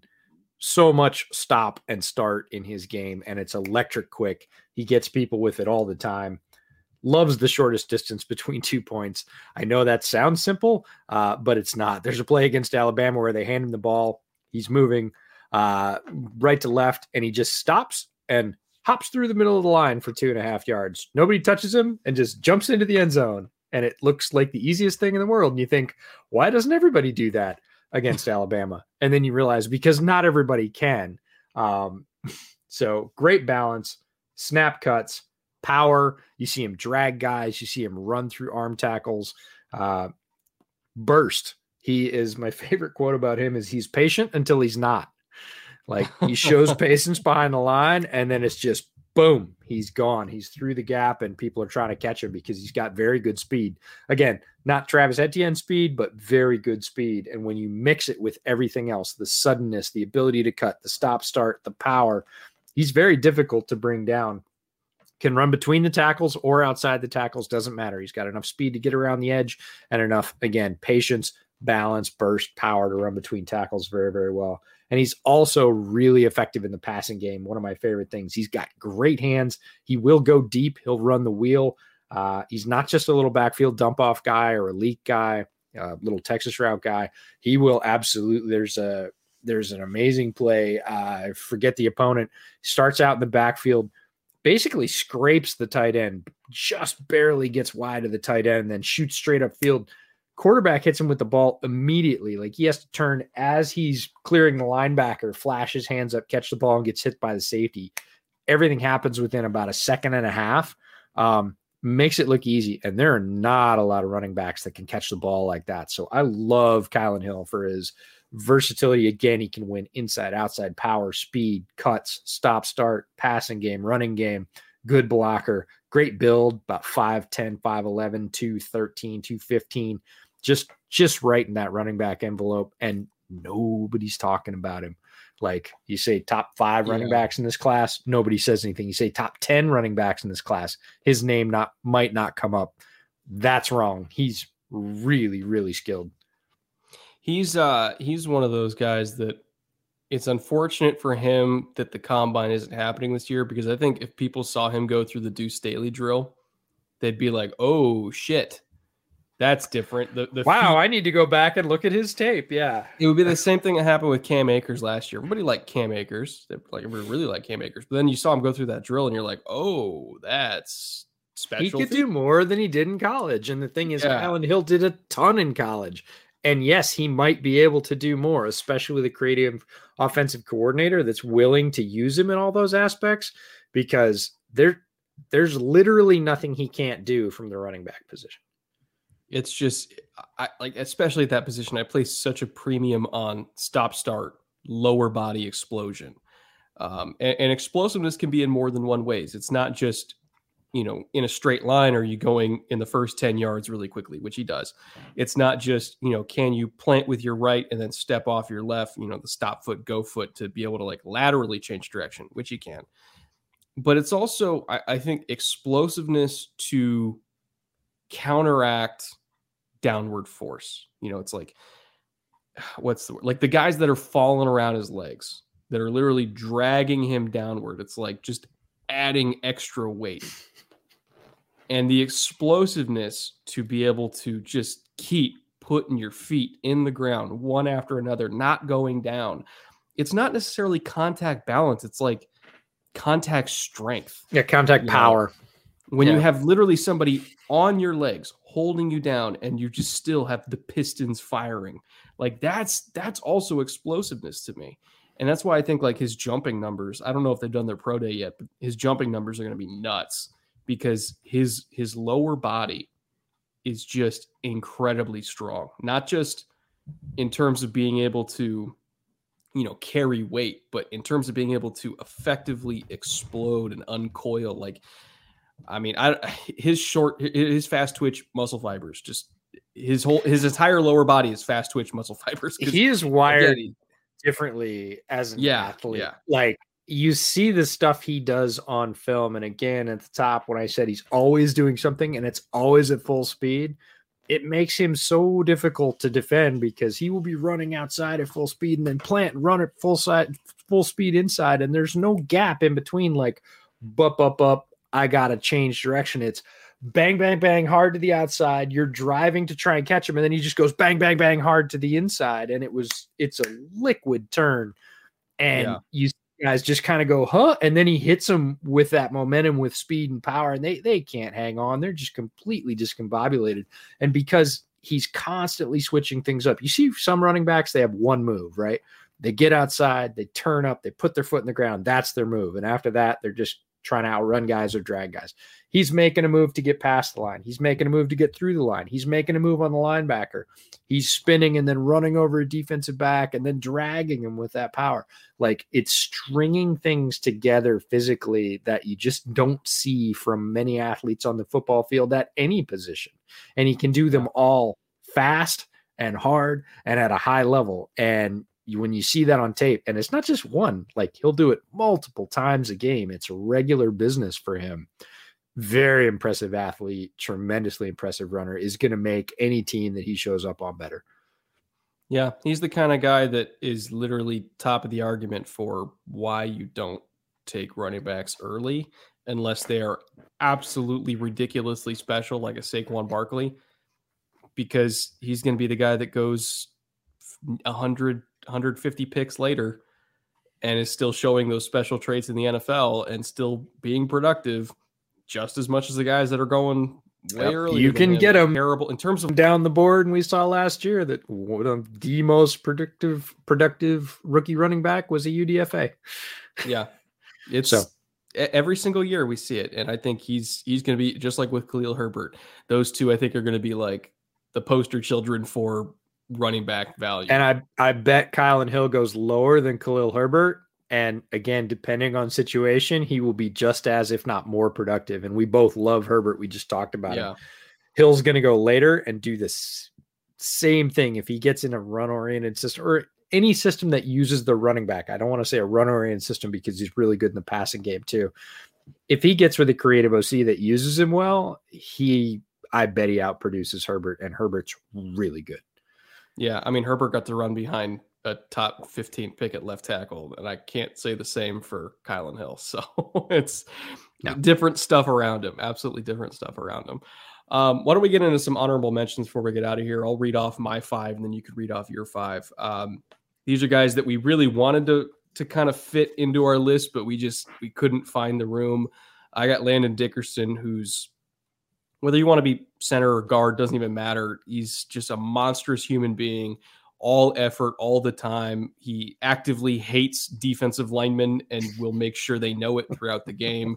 just plays with a different level of nastiness. He's going to be a, locker room leader from the first day. Im, Im, impeccable character everybody that's ever talked to him has said so. Uh, and again, he's just massive and strong and technically proficient. Very good interior offensive lineman.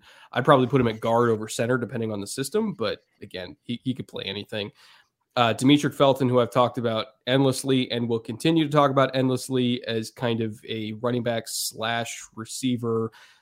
Doesn't really matter what position you play him at, he's going to be successful. He was one of the best route runners down in Mobile out of anybody there. He's started at UCLA as a receiver, then went to running back because they needed him at running back. Had tremendous amounts of success there.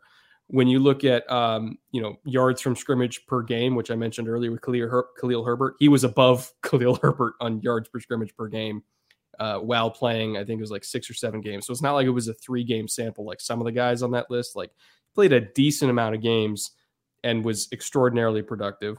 Um, and again, you know, you you can put him in slot, you could put him in as a true running back, and he'll, you know, you could rip off ten carries with him, and he, he'll be fine. I don't exactly know what he's going to play in the NFL, but I know he's going to be good at it. So to me, I'm having him on there uh, as my five. Tamorrion Terry, who I've also also talked about before, I see him as like a again, this is high praise, but I was higher on this guy than a lot of people coming out. That's DK Metcalf. I see him as like a diet DK Metcalf. And I think when you look at height, weight, speed, 6'4, 215, 4'3, like he was reaching top speeds on the uh, accelerometers that even Tyreek Hill has never hit as a pro. Like he's got legitimate juice. Not to mention, he's a better route runner than people give him credit for. He was dealing with some injury issues, so he had a, a really rough 2020. But if you go back and you look at 2019, he was absolutely destroying CJ Henderson, which is, I think, one of the games that you watched with CJ Henderson. You're like, I don't know about this dude. Tamorrion Terry is the reason why. Like, he absolutely crushed him. So I have him as number three. Number four, D'Wayne Askridge, uh, Eskridge, excuse me. Another Senior Bowl guy who was absolutely uncoverable down in Mobile. A little bit older prospect. He's got uh, some hand size concerns, but just when you when you watch how he separates phenomenal route runner, extremely quick in and out of breaks. Again, he's explosive in the lower body. He's got really fluid hips, so he doesn't really turn like a battleship like uh like like some receivers do. It is like just instant. It's like uh what do you, like what's like the etch a sketch where it's like I'm here and then I'm here. You know, he's really really quick, uh, especially on in breaking routes. Mina so Mina Kimes appreciates your etch a sketch reference, but he's he's really good and um I think he's going to go higher than people think. You know, age be damned, hand size be damned. Like he just he separates. He's explosive. He's explosive. And then number five, I got Brady Christensen, who just when you look at the metrics, I mean, he was one of the best pass protectors in all of college football at any level. He barely ever gave up pressures. Uh, in the run game, he was as solid as they come, especially on outside zone stuff because he's so athletic. He was able to hmm. get outside and seal off defensive ends. And, you know, people, when they watch Zach Wilson, they're like, man, some of these pockets are like four, five seconds. Well, he's why. like he, he never yeah. really gave up pressure. And, you know, I mentioned him potentially being in play for the Chiefs at 31 as like OT6 or OT7, whatever he ends up being. That doesn't mean that, you know, he's not a first round caliber tackle just because I have him at like OT6 or OT7. That just means there's a lot of really damn good tackles in this class. In any normal year, he'd be a first round lock. And I think when you when you see his athletic testing numbers, I think when you just look at you know how little he lost, like I don't care who's go, who's going up against, like he never lost in pass pro he's a hard guy to dislike. So those are my five honorable mentions. What about you? Yeah, I'm glad you fit Christensen in there. If you fit's going to be super important for him, and again, you nailed it. Outside zone teams are going to salivate over him. His measurables and his production in that system. He is a he's one of those guys that is a lock for that system and people are going to look at people that run that system are going to be like we want this guy whether it's to be a starting tackle or whether it's to third tackle that'll grow in to replace their more expensive starter like he's he's going to be sought after so super glad you grabbed him terrace marshall was my hardest cut uh I believe Terrace Marshall is AJ Brown to a guy you mentioned, DK Metcalf, right? When they mm. were coming out, people were concentrating on Metcalf, and it was like, hey, this AJ Brown guy, he's really good too. And this year it's Ja'Marr Chase, and everybody's, you know, he's in his everybody's top three receivers at LSU, and everybody's like Ja'Marr Chase, Ja'Marr Chase, and rightfully so. Very good player. But if you look across from him, Terrace Marshall is nothing to be sneezed at. I think he's going to be a very productive pro in the in the sort of mold of AJ Brown. Big, fast guy, can get down the field, runs better routes than people think. Um, is not super developed as a blocker, but he tries and he's got the frame to be able to do it. I I just think he can do a lot more than he did at LSU. And I know we say that about LSU receivers every year. We say it about Racey McMath this year. Like it's a very common refrain, but Terrace Marshall looks primed to be a very productive pro. Um, and he's got all the tools. A little more love for the offensive tackle class. D'Ante Smith from East Carolina, another guy that played at a bit of a smaller school, went to the Senior Bowl, and is just oodles of tools. He is tall. He is athletic. He moves his feet like a tight end. He's really, really good that way and had better success in the one on ones, shutting people down. They played him at both tackle and guard at the Senior Bowl, had, I think, better success than I thought he would have at guard and was really good at tackle, like had some quality reps against some of the best rushers down there. Maybe let people know he's not as far away or not as much as a project as people thought coming in. Originally, they thought just tools, and we saw a guy like that in Steele last year who was just all length and arms. And we mm-hmm. thought, ah, and then we watched him and we were like, ah, he is a project. Like somebody could take him on because he's got tons of tools. D'Ante Smith has got tons of tools, but also put some really good reps together. And you can see the balance, you can see the length, you can see the punch. Like D'Ante Smith is gonna be somebody's starting tackle in a year or two.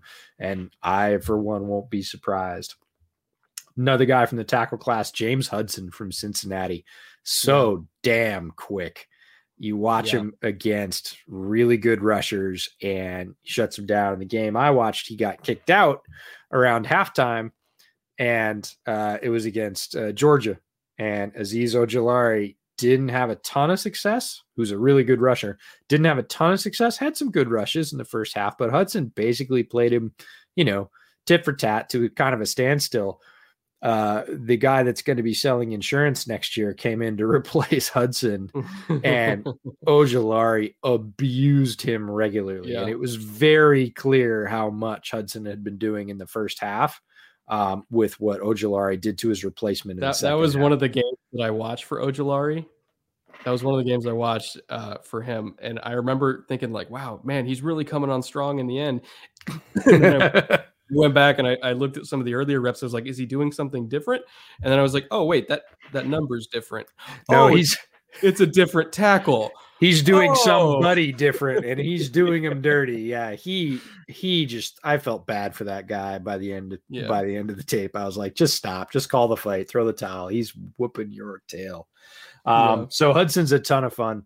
Like him a lot, and then Kenny Yeboah, who's the tight end for Ole Miss, and they use him. His versatility is something else. He's he's got good height, great length, really good speed, runs routes like a wide receiver, very sharp routes for a tight end, especially little three yard slant and cut. Um, good hands catcher, but they line him up in line. They line him up in the slot. They line him up out wide. They line him up at fullback about 30% of the time and have him block block on little counter plays. And he blocks his tail off. He's maybe the best two-way tight end in the draft because most two-way tight ends they do something great and they kind of do the other thing. Oh, he's a great blocker and yeah, he can catch a little bit or man, he's an amazing receiver and he, you know, he gets in the way enough on blocking and that's a two-way tight end these days. Here's a guy that's blocking 30 or 40% of the time whether or not he's lined up in the fullback position or in line um, and running deep routes, seam routes, uh, little leak routes, um, just a huge variety and versatility of where he lines up, the type of routes he runs, whether he's blocking, whether he's catching, and he can do it all at a high level. I think he's going to be a really good value for somebody. Um, and then my last one's Kellen Mond. Kellen Mond is my guy down the board that people are sleeping on. Uh, I've had a very wide range of reactions. Uh, you and I have had this conversation. Everybody's like consistency, consistency. And yeah, early on in his career, he struggled with consistency, but his arc reminds me very much of Jalen Hurts, right? He came on with a lot of fanfare. He's played for many years at Texas A&M. He's been around. Everybody knows Kellen Mond and has seen tape of him with the wide receivers that have come out of there. And he was not great as a younger player. And the jump he made between last year and this year, in terms of consistency, he's obviously got physical tools. He's tall. He's got a good arm. Uh, can certainly hit NFL throws, deep outs, things like that. He's very mobile, and his consistency to me was the thing that everybody harped on. But this year was much better. Is it perfect? No. This is a guy that's going to go middle rounds to later rounds.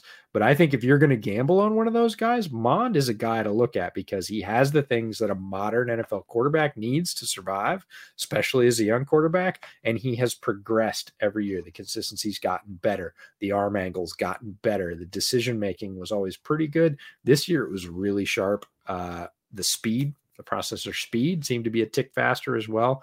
So I think he's a guy that's being slept on because I think people made up their mind two or three years ago and were like, ah, and maybe didn't watch all the tape from this year. And, you know, or maybe they just weight things differently than I do. But I like Mond as that down the board guy that you're going to gamble on, uh, either put on the practice squad or as QB3 and who could grow into something worthwhile, even if it's a backup. Uh, I, I think Mond's progression is hugely uh, influenced by Jimbo Fisher. You know, taking this kid on when he was what a sophomore, I think it was. And as you said, he's gotten better every single year. You know, if we had if he came out as a junior, I would have been like, no way. No. Absolutely not. The senior year did him well, and and you were banging this drum like two months ago, and so I went back and watched him, and he I watched two extra games, and he made some throws. I can't remember what team it was, but he uncorked this like fade like 55 yards down the field, dropped it in the bucket. And I was like, oh shit, that's he didn't used to do that. I mean, he did it every once in a while, but he didn't Yep. do it once a game. And you know, in the senior year, he's making throws like that once a game, where again, it's just kind of smoothing out the inconsistency. It's not perfect yet, but now it's not bad game, good game. Now it's good series, good series, iffy series, good series, bad series, good series, good series. Like, You know, it's it's less and less stalling, and that was my my thing with him is like ju- sophomore junior year, he would stall for a long time, and that that Yep. really got smoothed out senior year. He was making more consistent throws, especially deep down the field. As you said, the processor seemed a little bit quicker, and I think it was just him and in you know getting more comfortable. Um, and yeah, I think he had a really good Senior Bowl as well. That was super valuable for him. I, I think, you know, where would I want him to go? it's tough to say because we always say progression isn't linear, but he's linearly progressed in a positive Mhm. manner. And so I want him to go somewhere that can kind of continue that. So I want him to go somewhere, honestly, that won't make him start immediately. No. Because I, No, no, no. I, I think if you take his talent and you let him sit like Pat Mahomes did, and you give him that opportunity to learn and make mistakes in practice against NFL speed, and then look at like a year two type thing like Pat got. Because Pat made a ton of mistakes in practice his rookie year, but he, he wasn't having to play. And Andy Reid made it a point to have him just try everything in practice and see, like, go get picked. It's better to get picked here than picked on the field. Right. And then Pat learned what I can get away with, what I can't. I want that kind of situation for Kellen Mond because he's got really good talent, but I think he needs to learn what can I get away with in the pros and what can I not get away with. Uh, so I, I I don't exactly know what Yeah. situation is good for If- that. Maybe Pittsburgh, but Well, I here's the thing. I I don't want him to have to start. So it's and I think this team will probably pick a quarterback high, which would not be him. But I would love to see him in like Atlanta with Arthur Smith. Ooh, yeah, right? But again not as the heir apparent to matt ryan as the as the guy that sat behind whoever that guy is going to be because presumably they're going to pick that guy up high. Or maybe they just are you know sitting and they'll pick a guy next year.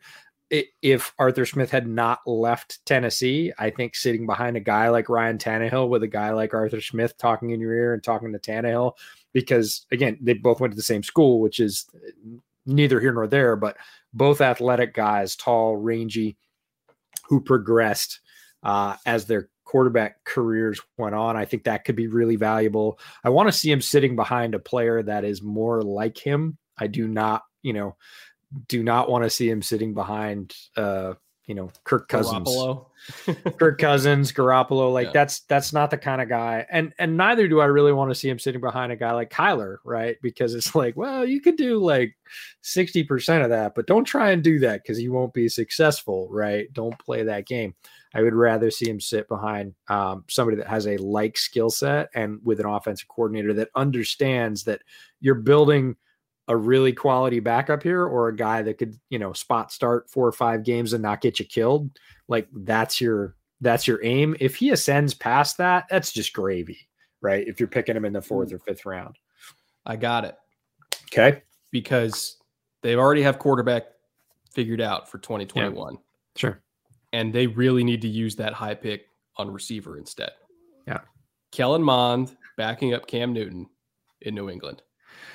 Cam I Newton's a great teammate. He would I could see it. absolutely teach him. yeah no i could absolutely see it um i'm not super wild with what generally there's a few exceptional examples but not super wild with what new england's done with backup quarterbacks in general um even even jimmy right uh but they, they've had a lot more misses there than they've had hits but it would be interesting to see them take that type of player because that's not the type of backup quarterback that they've picked in new england right guy with range guy guy that's uh has more running skill um that's typically not kind of the New England model. But I behind Cam, I love that idea because of the experience, because of the physical similarity. Look, Kellen Mond is not Cam physically, but they both move at the, at Cam's reduced mobility rate. Kellen Mond's It's- probably pretty close. But you know, they did add. I know they don't typically take quarterbacks that that have mobility, but they opened up the offense to include Cam's mobility in it last year. So I feel Mhm. like if you have a backup like Mond and Cam goes down again for whatever reason, Sure. you don't have to throw out the playbook with Kellen Mond. Like, Yeah, you I- can still do that. yeah stuff. i think that's true uh, and that's a that's a really good point. I don't like having backups that are so different. Um, for instance mitch trubisky and nick foles right? You cannot do the same things with foles. He's not physically capable of running a rollout game. Like it's not going to work. He's going to get crushed. So you have to change your playbook functionally because you've gone to the backup. That's a heavy load for a team to to do especially on like a short week. Um, so i like quarterbacks that are more like ability that you can um, maybe only shutter you know 10% or 20% of the playbook but you keep most of it you keep the core of it um, so it'll be fascinating to see where he lands and how he progresses or if he does again situation for all these guys is tremendously important but for quarterbacks even more so so um, Hope you guys love the offensive gems episode. We had a ton of fun putting it together. Um, certainly throw some comments in there about your offensive gems. We'd love to hear it. Uh, we love the feedback and the interaction. If you want to take shots at ours, that's fine. Um, we're happy to hear it. Again, there's so much talent that we didn't even get a chance to touch on. We're talking about 20 guys out of you know 250 or 70 that are going to get drafted. So just some guys we really like, whose tape we had a ton of fun watching. Uh, but we hope you had fun watching this, and uh, we'll have the defensive one following this up pretty quickly, and tons more draft content throughout the season. We'll try and actually have a live stream reaction for both. Once we've got offense and defense out there, we'll have like a ten gems live stream reaction, which will really just turn into a draft Q and A, uh, and that's fine. Um, but uh, you guys can react and, and roast us in a live stream. That'll be fun too. So, uh, any closing thoughts? What do you get? You said you got a couple film rooms coming out, Brett. Yeah, I'm uh I'm gonna go record those tonight because I got to do demo on my house tomorrow for some home projects. So I'm recording as much on camera as I can before my house gets destroyed. So we're, we're we'll see how that goes. And uh yeah, I'm gonna get real drunk tonight, EJ. Not on purpose. It's for work. It's tax deductible drunkenness. I, you know, I hadn't thought of that particular aspect, but I'm very excited by the prospect. So no, uh, no, we will we yeah. will talk to you guys soon. Draft season rolls on. Uh, thanks for sticking with us. Uh, as always, let us know in the comments how we're doing, and let us know what you want to see. We don't have all of draft season booked up yet, and we want to be putting out content that you you folks want to consume. So uh, if you've got something you want to see us do, uh, let us know. We've got some of our best ideas ever from from listeners and, and watchers. So please do that, um, and we'll talk to you soon. Later.